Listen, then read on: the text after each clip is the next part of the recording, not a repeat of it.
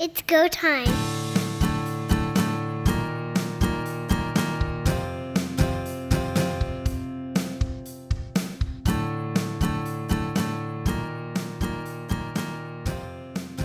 Much has gone on in the CFL the last two weeks, and two offensive coordinators now have changed in two different cities. Let's unpack it and see where it takes us. Hi, everybody. Welcome to Third Down Gamble. Don Charbon along with Heath Graham. Last week we talked about Jarious Jackson in as offensive coordinator in Edmonton. Now we turn east and see that Tommy Condell and the Hamilton Tiger Cats have agreed to part ways. Thoughts on that transaction and Scott Milanovich now taking over? Much like Stephen McAdoo in Edmonton, it's not like Tommy Condell has forgot how to call an offense. He's been in the CFL a long time with the Tiger Cats for 10 seasons. Change was needed. The Tiger Cats, through eight games, have only scored 160 points. Yes, they've had some quarterbacking issues, but their inability to consistently establish a running game to take pressure off of that quarterback does fall a bit to the offensive coordinator as well. I firmly believe that both head coaches that have made these changes are on some thin ice, being Chris Jones and Orlando Steinauer as well. We'll see what happens. Scott Milanovich has a pretty lengthy pedigree in the CFL, a proven winner as well. He takes over an offense that needs a spark, and whether that comes from him or somewhere else remains to be seen. But they needed to to get something going. Milanovich, of course, uh, was with the Montreal Alouettes in 09 and 10 and won Grey Cups with them. He goes over to Toronto in 2012, wins in his first season with the Argonauts as their head coach in the 100th anniversary game that was played at uh, Skydome. Now, we tend to think of Tommy Condell as being with the Ticats for 10 consecutive years, but there was an interruption. In 2016, he left the team. We went to Toronto for a couple of seasons, won a Grey Cup with the Argonauts, and then came back to Hamilton in 2019 and has been there ever since one knows that, as you mentioned, the uh, offensive stats in terms of just plain scoring, that Condell was in trouble. The Tiger Cats can kick field goals till the cows come home, but when the other team is scoring touchdowns, uh, like we saw the Alouettes do to them twice, you're not winning many football games. Uh, you can't be outscored six to three on every scoring drive.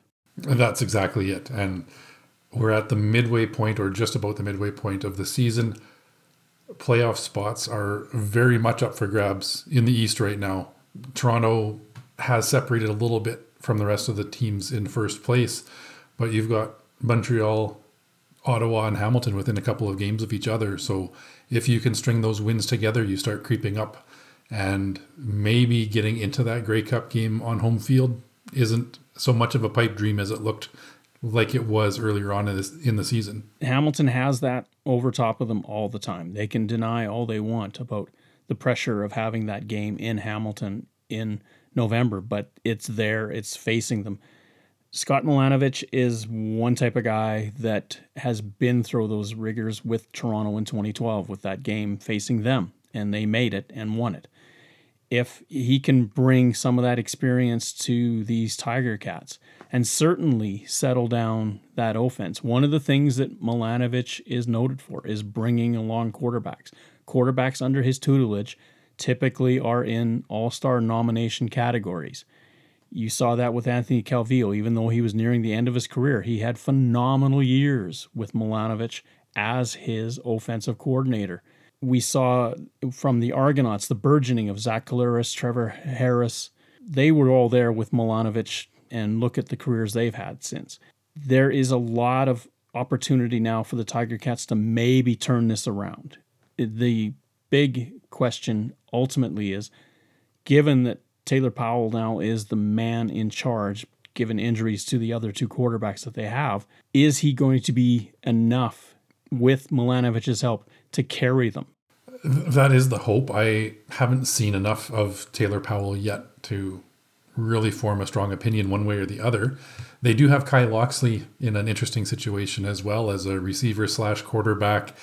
It might be a really great opportunity for Scott Milanovich to mix things up a little bit and maybe get some trickery in there with those two guys.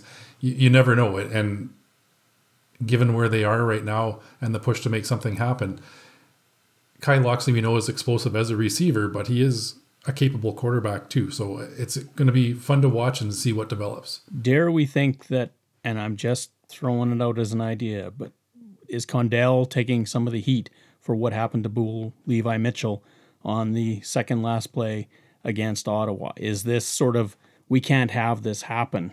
And it's been speculated wildly who made the decision. Was it Bo taking it on himself? Was it Condell? Given that the package that they sent out was a running package, basically the big team came out, then it was going to be a quarterback sneak. Why did you have to do it? As we said here on this show, you have two yards. You just needed to go to knee or to ground on the one, and you were fine. You would have got out of that game. But the decision was taken for whatever reason, and as much as Orlando Steinauer tried to defend it, that we're starting to see now maybe that there were cracks in this veneer, and that perhaps as being an honorable man, he wouldn't take it out on his OC, but realizing too that there was some recompense coming. That's a very strong possibility. And the verbiage used in the announcement today was that they've mutually agreed to part ways. I have a hard time believing that it's a perfect, amicable split in situations where the, this type of, of wording is used. It may have very well been here's an opportunity for you to step down before we do something else to make that decision for you. Sad to see Tommy Condell go. I, I don't doubt that he will be back in the CFL at some capacity somewhere down the road, but there's a lot of money invested in Bo Levi Mitchell for the amount of playing time that they've got out of him this season. He's on the six game injured list now for the second time. So your return on investment keeps getting smaller and smaller as those games tick by. It's also a question of mine is if you're an Edmonton Elk and you're seeing Scott Milanovich now take over as the OC in Hamilton, given that you paid him a coach's salary for a year that didn't happen, do you kind of go, ugh? yeah, let's not forget he was undefeated as head coach of the Edmonton Elks. There, there must be a few of those questions, a few of those what ifs in Edmonton. He he left during the canceled season to pursue interests south of the border. Now we find him back in the CFL. He's the one that got away, but you can't really blame anybody in the situation that occurred for for why he left. There was no season there was no team, there was no league to coach in, and he had to do what he felt was best. And he's circled back to the CFL once again. Uh, Chris Jones being another one who went down to the States with Cleveland and now has come back to coach the Elks. Opportunities avail if you're open to them. Player safety, it's something that we've talked about a lot, and the strides that have been made in the Canadian Football League to keep players on the field. But as we start looking at the attrition in the quarterbacking spot, it's becoming readily apparent that something more needs to be done. Not necessarily that it becomes a touch football situation where you just touch them and, and it's considered a sack. Something that has to be addressed even further. And I'm going to go point to the game between BC and Winnipeg in Winnipeg last week, where Adam Bighill, he plays to the whistle, he plays hard, but in this circumstance, he gets Dane Evans on the outside toward the sideline. Evans throws the ball. Bighill finishes the play. Nothing illegal about starting this, but where it ends is where the problem begins. Bighill pancakes Evans onto the ground. Evans comes up clutching his ribs right away. This has to be a play that has to be changed in the Canadian Football League. It has to be weeded out. I'm not accusing Bighill of intent to injure by any stretch. He he played by the rules, but the rule has to change. It does. We've seen now starting quarterbacks drop like flies across the league. Jake Merrick, Cody Fajardo, Zach Collaros, and Chad Kelly are the only ones still remaining that have started every game for their team this season, and we're not even to the halfway point. Another aspect of this that I see regularly is, and it's the competitive competitiveness of the quarterbacks that is one of the biggest keys is that they refuse to go down when they're wrapped up. And the referees and officials allow the play to continue to where they're trying to scramble and, and end up getting in a worse situation than had the whistle blown. It almost needs to be an in the grasp and the whistle blows a bit sooner than we're seeing if they really want to protect those stars. If I go to the NFL rule book, and this is their interpretation is or describing the quarterback as a defenseless player. In other words, you've just released the ball, there's nothing else you can do to protect yourself. Their rule is Article 11, paragraph B a rushing defender is prohibited from committing such intimidating and punishing acts such as stuffing a passer into the ground or unnecessarily wrestling or driving him down after the passer has thrown the ball. When tackling a passer who's in a defenseless posture, a defensive player must not unnecessarily or violently throw him down or land on top of him with all or most of the defender's weight. That is their demarcation line. You can still get to him, but once you're there, that's it. You can knock him over, but get off of him. Adam Bighill landed right on top. Now, could he have avoided it? I don't know. It's hard to say. His momentum was going. But if he had the knowledge that I can't do this, he might have chosen a different attack angle. Attack angle was exactly what I was going to say on this one, Don. It's so hard to change when you're in motion, especially you've got these guys that are 220 to 260 pounds going at pretty much full speed, and your expectation is for them to be able to pull up or stop. The contact is still going to happen. It's how that contact is followed through, which is where the protection comes into play. And absolutely, I believe that Bighill in this situation could have changed enough to not land directly on top of Dane Evans and could have possibly kept him in this game. Four quarterbacks have made it this far. Two of them now are up for grabs. Cody Fajardo has a shoulder problem that he picked up in his last game against the Tiger Cats. Chad Kelly injured his ankle against the Stampeders. Are we going to see two quarterbacks left that started the season as the starter with their team still playing next weekend? It's quite possible. The indication is Chad Kelly will start, but any sign of discomfort or trouble, and I would anticipate him being pulled back from that game to protect him for the rest of the season. I don't know if it's rest of the season or they do have a bye coming up.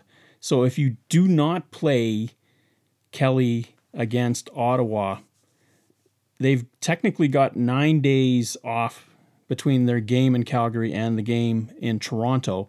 And then they have the bye the following weekend. So you could say that Cameron Dukes is ready enough. Maybe he gave enough against Calgary to show that he could start it would be best if you're going to decide that to let him get first team reps and let him go forward with that.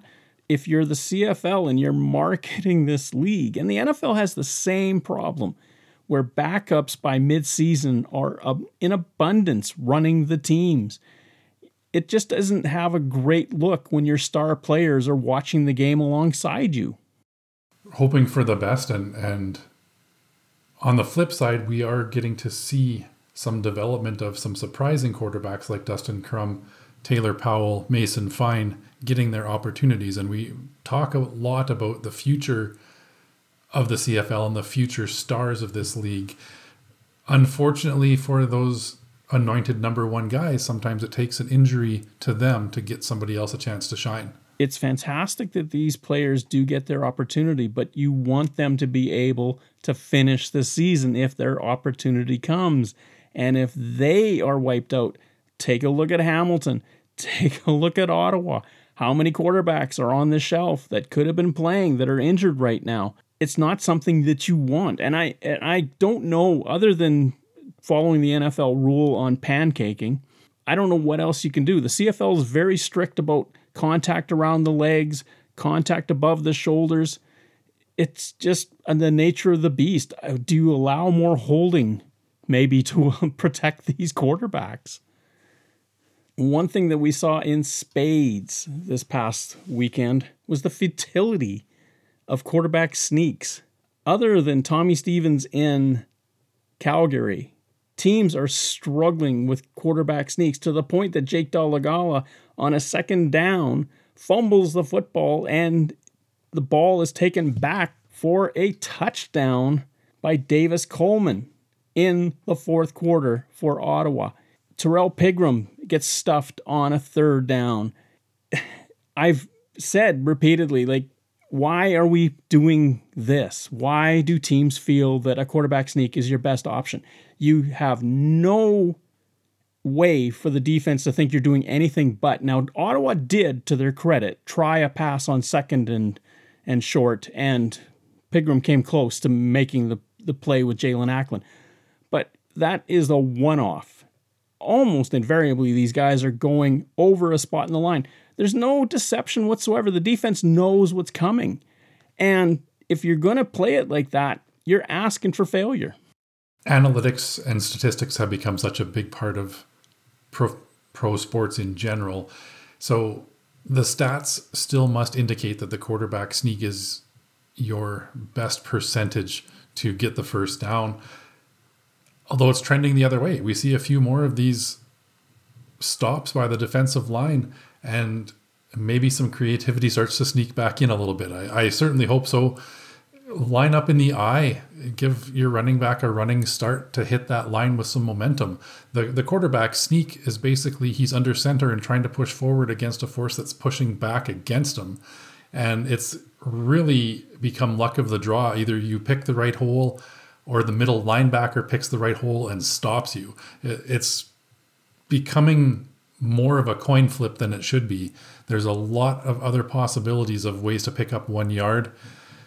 I understand the risk involved in throwing, but there are certainly running backs and fullbacks and receivers on a sweep and so many other options that can come into play to pick up your yard. You mentioned the term fullback, and this is what used to be the case where you'd have a running back in the backfield that you could go either side the fullback would line up, but typically you would follow that fullback. So it gives you an extra blocker. So if your offensive lineman is engaged with a defensive lineman, the linebacker is coming through, there's the fullback to meet him. There's still going to be a gap to get that first down and more. George Reed made a career out of third and one. Why is it as a league they have gone away from this way of getting first downs? There's just nothing novel about what's going on it's basically starting to be weighted in favor of the defense because guess what? They've been practicing too. Second down. We started a review of last week with the BC Lions in Winnipeg. The Lions had gone into Winnipeg and won earlier in the season 30 to 6. Well, somebody had revenge on their mind even though they wouldn't admit to it. And two quick strikes from Zach Collaros immediately puts Winnipeg out in front, and they literally roll over the BC Lions 50 to 14. Huge statement received from the Winnipeg Blue Bombers.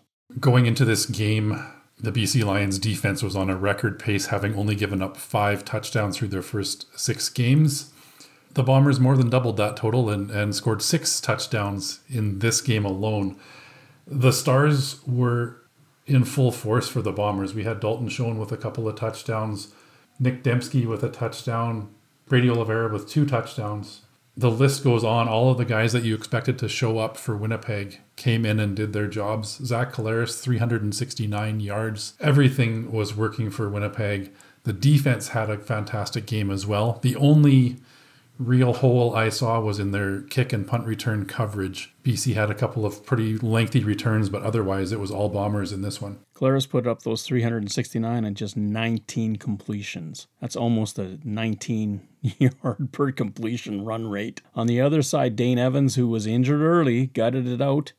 Went 12 of 21 for 119. Dom Davis came in to finish the game 8 of 18 76 yards. Of course, two interceptions by Evans hurt. The Bombers from literally the first drive when they just marched the field and then boom, hit a deep one, and then took the ball again and boom, hit a deep one. It made BC's vaunted defense look very ordinary. That's something that we have seen the Bombers attempt quite often this season, not always working out, but they are not afraid to take those deep shots early in the game, and it worked out for them in this one. Kenny Lawler, in his second game back after his suspension and, and legal issues getting straightened out, looks like that dangerous weapon that we were expecting 200 yards receiving, almost hauled in another pass. It led to a large pass interference penalty, setting up a score as well. So Lawler has set himself some lofty goals. He's on his way if he can keep this pace. He's another one of these 2,000 yard receiving guys where he thinks that he can do it. Given that he put up 200 against the Lions, I would put more stock in his ability to make it than right now Dillon Mitchell. However, with a change of quarterback in Edmonton, Dillon Mitchell may find that his stats go way up too this could be an interesting race between these two if it does come to pass. I would put money on on the under of either of them reaching 2,000 yards this season, but right now, even having missed a few games, I would take Lawler to win the the receiving yardage race between these two. That'd be a pretty reasonable bet. Winnipeg, of course, now with the win ties the Lions in the West for first place, but by virtue of the size of the win, they take this series lead and also have the tiebreaker in their favor. But there is one more game between these two coming up in British Columbia. That is going to decide first place once and for all. Friday night at McMahon Stadium, the Calgary Stampeders make a statement. Despite struggling in the first quarter, they put it together and eventually roll over the Toronto Argonauts 20 to 7 Chad Kelly getting injured did not help Toronto at all. The Argonauts had just tied the game with a 76 yard completion touchdown to Cam Phillips, and it looked like they were going to get back in the game. And then Kelly gets hurt at the start of the second quarter. Cameron Dukes is called into action. So Kelly is four of eight for 94 yards. Cameron Dukes goes eight of 15 for 63 and a pick. Jake Maier, 22 of 24 for 149 yards. Stellar accuracy, not a lot of points. It was a bit of a conservative game. As you mentioned, very accurate, completing 22 of 24 passes for Jake Maier. They didn't force the ball down the field, but they didn't get into a situation where they really had to. Toronto came back with that quick touchdown in the first quarter. It looked like it was going to be a bit of a shootout. Chad Kelly goes down to injury and Cameron Duke steps in. Jake Maier did a great job of protecting the ball and doing what he had to do to win the game without getting himself or his team in any kind of trouble. Dedrick Mills went off. 27 carries for 157 yards. We had mentioned on this program that Calgary's running game was sorely lacking. They found it against the Argonauts, and the Argonauts had a pretty stout run defense going into that game. For the Argos, they were trying to win their seventh in a row, something they hadn't done in 102 years. As it is, they stop at six wins to start the season. Last time they did that, 1935. Interestingly, they lost their last three of that season and didn't make the playoffs. Only the top team in the division made the playoffs that year. Turned out to be the Hamilton Tigers. Toronto's defense certainly didn't lose them this game. They conceded 20 points on the night, and most nights 20 doesn't necessarily get you a win in the CFL. I believe this really kind of came down to that injury to Chad Kelly. The Argonauts want to be cautious with a player of his caliber. They don't have a very deep quarterback room, and that was proven with Cameron Dukes stepping in here. So it's a, a situation where they need Chad Kelly on the field at all costs at this point. We'll see what happens. They've got a test coming up against the Ottawa Red Blacks this week without Kelly in the lineup, that one could be a low scoring affair. Perhaps the Argos have bought themselves some time by going six in a row to start the season. If they wanted to be even more cautious with Chad Kelly, they could let him rest out that game against Ottawa with the bye following almost three weeks where he's got an ability to heal up. And I wonder if the Argonauts might feel that's more important.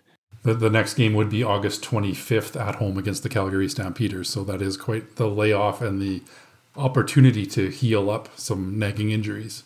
Saturday, The Alouettes go into Hamilton to take on the Tiger Cats. The Tiger Cats have a great first half. They're leading 11 to 3 at halftime. The Alouettes offense is stumbling. They're making mistakes. They're throwing interceptions. But in the second half, the script is flipped. And the Alouettes score 18 fourth quarter points to Hamilton's nothing and win the game going away 27 to 14. Many people were questioning what was happening with the Hamilton offense in the second half. Given that they had so much success in the first half, they just disappeared after the third quarter started. Halftime adjustments are a real thing.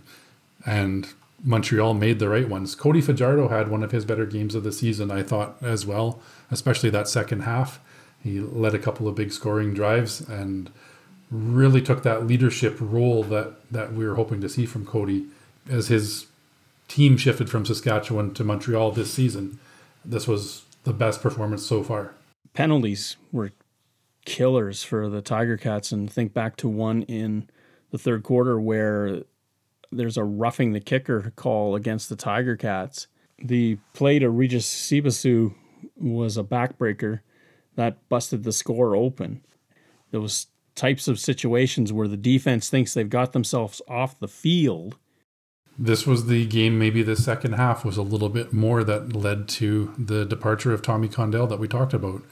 Getting shut out in the fourth quarter when the other team's putting up 18 points and starting to pull away does not win you much favor.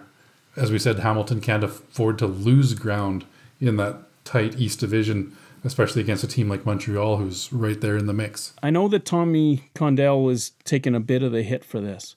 Hamilton really seemed to turtle in the second half. The passes got shorter, the risks got smaller, the play calling got more conservative. And once James Butler was having a little bit of trouble finding holes, it seemed like they were lost all of a sudden. They didn't have an alternate way of trying to address what Montreal was doing to them. That's very much the, the case. We talked about Jake Maier and his safe plays. Taylor Powell didn't have a terrible night 20 for 31, 202 yards, but he did throw two interceptions, and that was the key. Once you lose that ball protection, those mistakes start to pile up, and it's hard to come back from. Cody Fajardo, as you said, great night.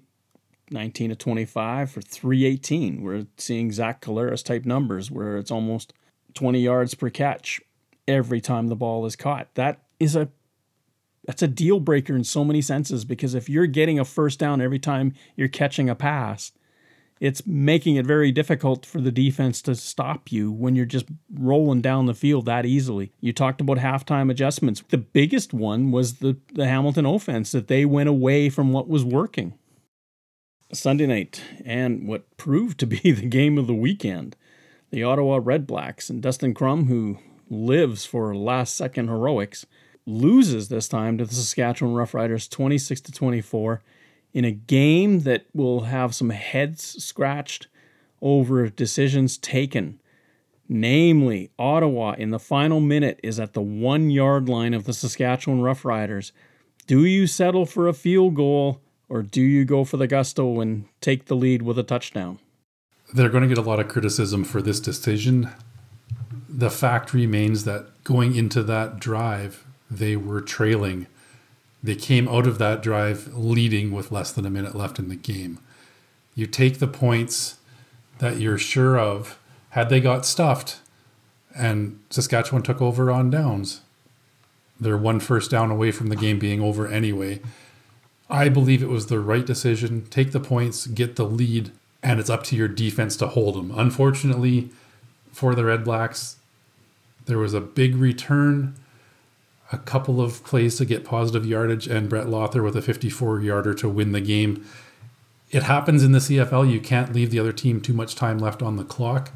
That was the case in this one, but they didn't have an opportunity to run any more time off. On a previous drive, Ottawa had gambled on third in a yard and a half and didn't make it. There's some thought that given the extra distance that they would have been better served taking the field goal attempt in that circumstance. The other thing they could have done is sent Pigram out there and tried to get Saskatchewan to be drawn offside, even if you go so far as take a time count violation.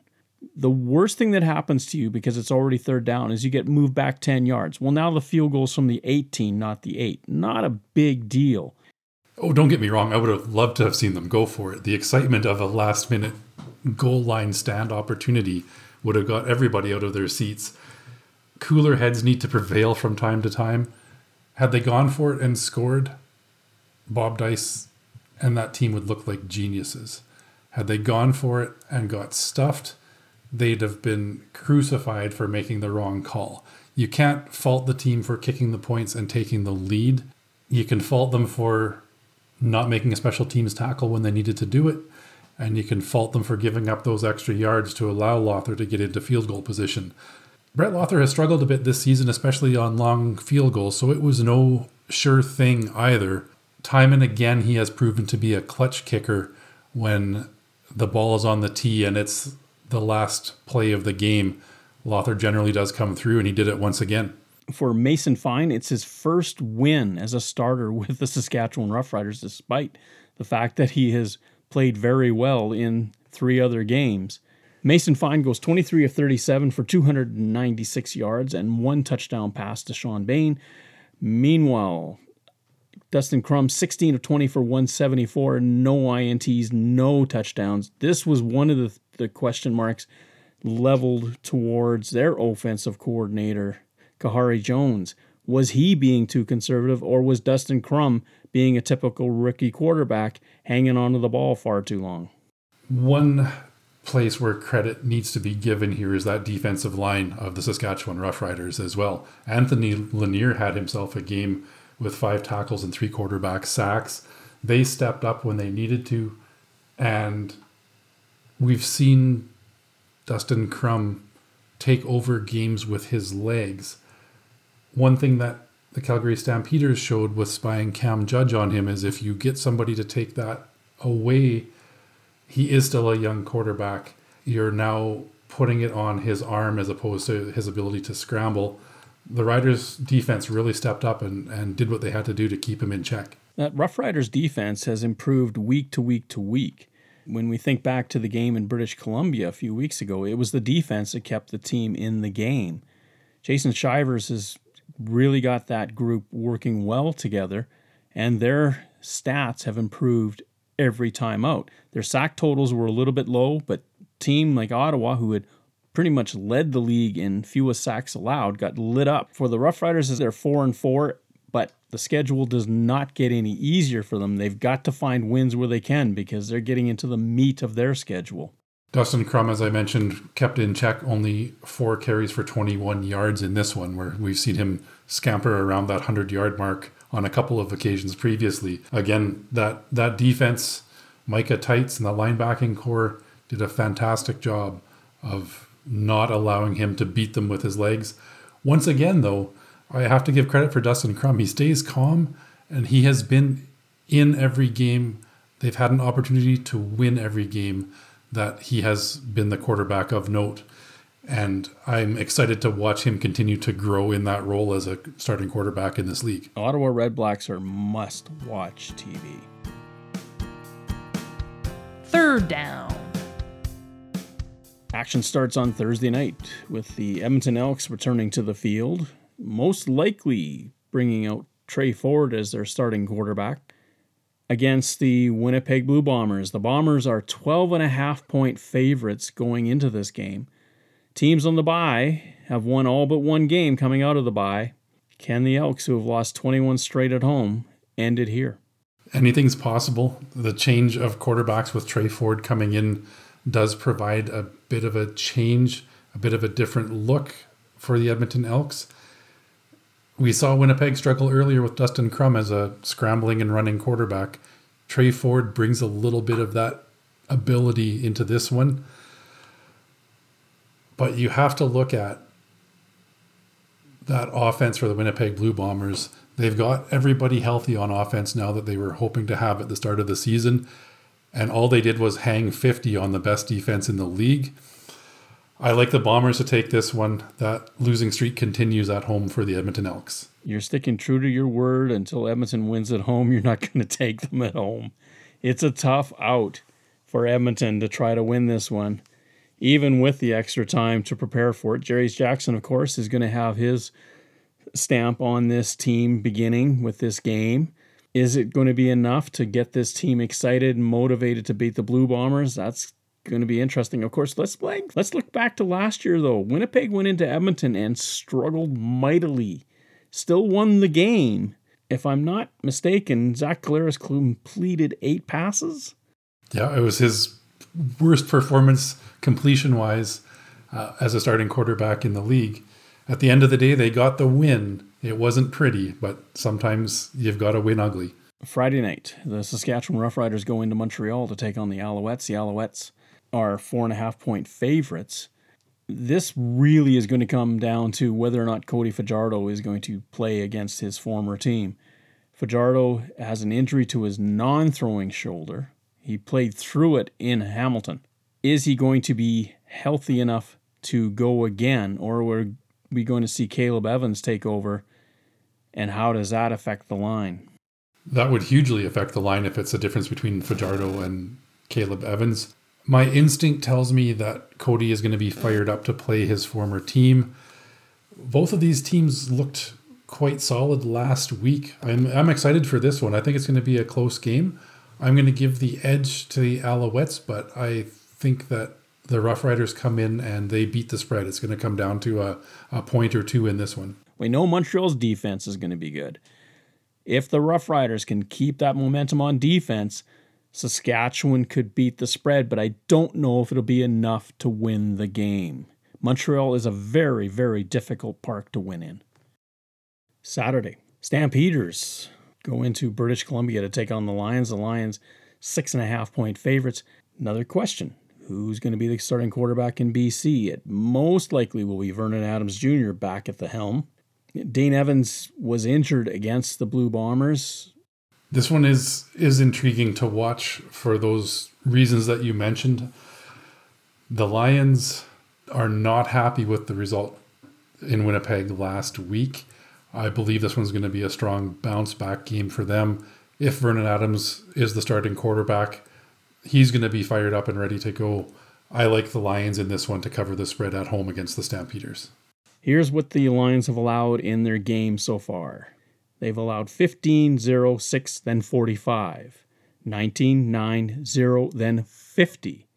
Is there a pattern there? Maybe. That means the Calgary will get a few points, but will it be enough? And if Vernon Adams Jr. is running the show, I would lean towards the Lions, who are undefeated at home, to win this game. And whether or not they cover is going to really come down to what Jake Maier does.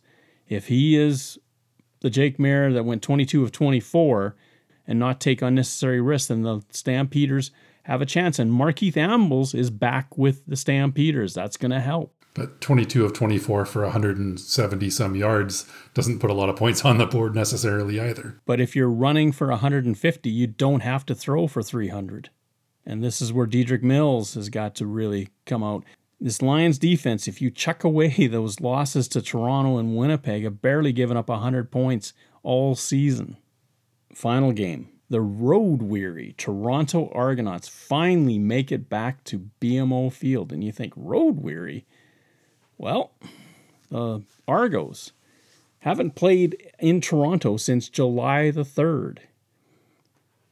In all of their games, they went 9,600 kilometers before they play again at Toronto. Even though Halifax was a home game, Toronto had to travel to get there. Toronto is favored by three and a half right now. Whether that stays the same is all down to Chad Kelly. Are we going to see another backup start? This one, in my mind, is the lowest scoring game of the week. I anticipate both defenses being ready to go. I'm liking the upset in this one. I think the Red Blacks have enough momentum right now that they are going to come in. If Chad Kelly's unable to start or unable to complete the whole game. I like the Red Blacks in the upset. Without Chad Kelly out there, it levels everything. You're right. Dustin Crum, every game he's out there, he should be getting more comfortable with what's happening on the field. Nothing should be phasing him, but he is playing a defense that's plus 14 in the turnover game.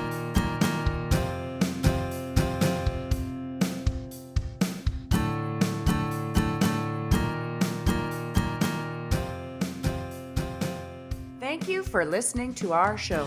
Third Down Gamble is hosted on Podbean and can be found on Apple Podcasts, Google Podcasts, and Spotify. Follow us on Twitter at Third Down Gamble. Join us again, the Third Down Gamble podcast, audio worth watching.